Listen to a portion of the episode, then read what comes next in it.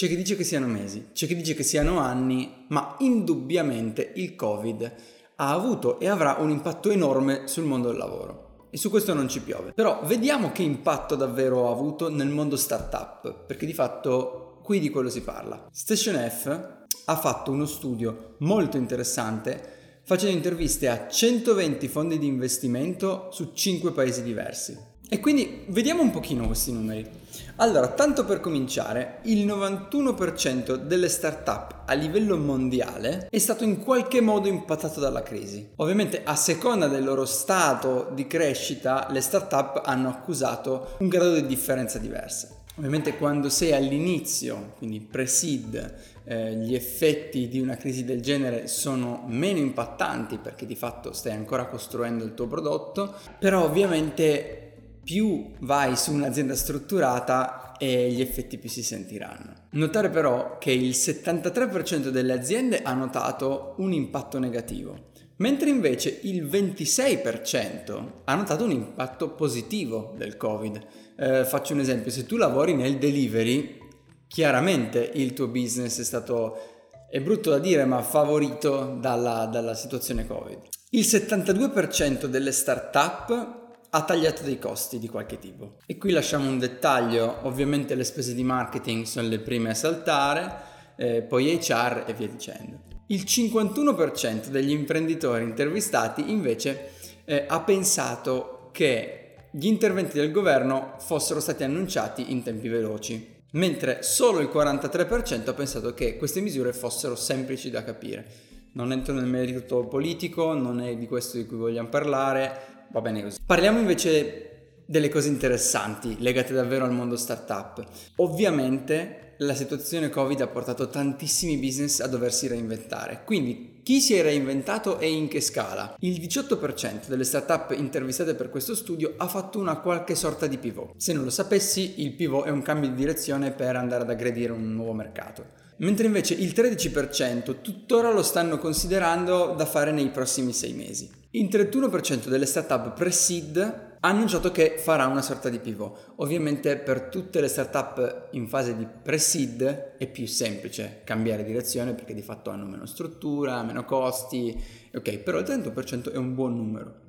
Mi aspettavo di più, ma è un buon numero. Parliamo invece di sviluppo internazionale, questo è un dato molto interessante. Il 51% delle startup a livello globale ha fatto dei cambiamenti per quanto riguarda il loro modo di andare ad aggredire stati esteri. Parliamo invece di un aspetto spiacevole, ma in qualche caso necessario. Eh, il 34% delle start-up di serie B, non significa quelle che valgono meno rispetto a quelle di serie A, ma è uno degli stati di crescita del mondo start-up, ha lasciato a casa delle persone purtroppo. Come si può vedere da questo grafico, le start-up di serie B sono state quelle più colpite, mentre invece ovviamente per lo stesso motivo di prima, eh, in uno stadio prematuro della startup ovviamente eh, è più semplice non dover ritrovarsi a lasciare a casa degli dipendenti. Però che settori hanno subito più tagli? Il 32% sales, 20% marketing, 3% risorse umane. Un aspetto però veramente importante è in che settore ci sono stati più tagli? Beh, eh, ovviamente il settore dei viaggi è stato quello più colpito in assoluto. Infatti il 36% delle strutture che lavoravano e lavorano in quel settore hanno dovuto eh, lasciare a casa delle persone. I due settori meno colpiti invece sono stati IT e gaming, perché ovviamente sono stati meno colpiti dalla crisi. Anzi, per assurdo il settore gaming probabilmente è cresciuto in questi mesi. Parliamo invece delle assunzioni. Io sono sempre positivo, cerco sempre di vedere il lato positivo. Il 48% delle startup intervistate ha assunto delle persone da inizio marzo mentre invece il 78% di queste startup ha in programma di assumere del personale nuovo entro la fine dell'anno.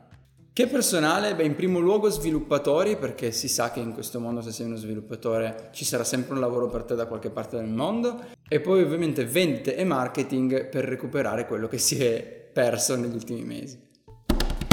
Vediamo invece finanziamenti. Ovviamente le start-up a causa della situazione Covid non smetteranno assolutamente di cercare del capitale, anzi, però il 47% degli imprenditori intervistati ha notato meno interesse a investire da parte dei fondi di investimento. Però quindi viene da chiedersi, ma quindi il mondo startup morirà perché i fondi di investimento cominceranno almeno a investire meno? Il 66% delle startup ha cassa per sopravvivere più di 6 mesi. Il 19% ha cassa per sopravvivere per un lasso di tempo che va dai 4 ai 6 mesi, le altre ovviamente sempre meno. Chi invece sta pensando di fermarsi in qualche modo? Il 6% a livello globale ha in testa di chiudere l'attività entro la fine dell'anno. Ovviamente le startup in fase di seed e pre-seed sono più portate a pensare di chiudere perché ovviamente hanno meno visibilità, meno business, meno clienti e quindi eh, viene da sé che abbiano dei pensieri più negativi. Se invece si guarda a startup che ormai sono cresciute, quindi serie C, nessuna di loro ha in mente di chiudere entro dicembre. Quindi questa ne è abbastanza la prova.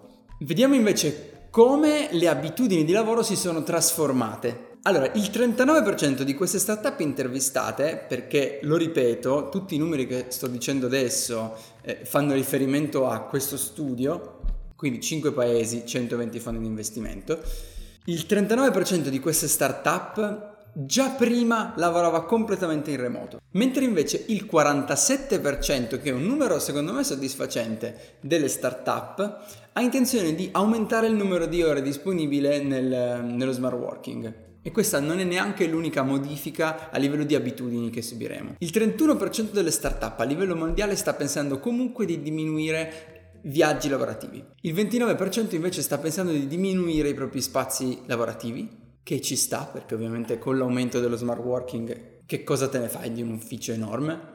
Il 22% invece sta pensando di aumentare il budget per tutti quanti quei tool che ti permettono di lavorare da remoto e questa secondo me è una cosa fondamentale. Il 9% delle startup invece si è trovata talmente bene in questo periodo che sta pensando di non avere più uno spazio fisico e lavorare solo più esclusivamente in remoto.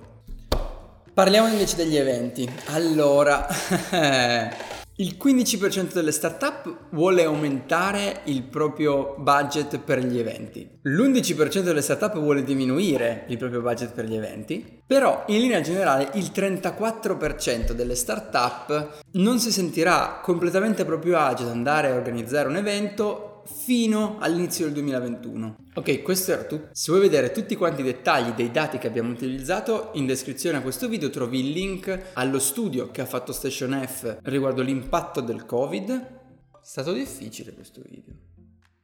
Sacco di numeri. Sacco di numeri, però spero davvero che eh, servano non soltanto per capire che cosa è successo, ma ma anche per avere gli strumenti per analizzare una seconda eventuale situazione di crisi. Non sto dicendo che ci sarà una seconda fase 1, non sto dicendo che il Covid torna più forte di prima, eh, anche perché non ho gli strumenti per analizzare la situazione e non sono io la persona adatta, ma per qualunque cosa verrà nel futuro è bene conoscere eh, i numeri, le cause e gli effetti che queste cose hanno portato. Se ti piace il mondo startup iscriviti al canale perché tutte le settimane parliamo di nuovi argomenti, nuove startup, ma soprattutto qualunque cosa possa essere utile per eh, migliorare quello che fai all'interno del, della tua startup o invece se non hai ancora una startup magari darti proprio gli strumenti eh, per eh, almeno analizzare la possibilità di aprirlo o meno, capire se fa per te, eccetera, eccetera. Ho parlato troppo, quindi ciao, alla prossima! In questo canale noi parliamo sempre esclusivamente di startup. Tutte le settimane escono nuovi video con startup intervistiamo,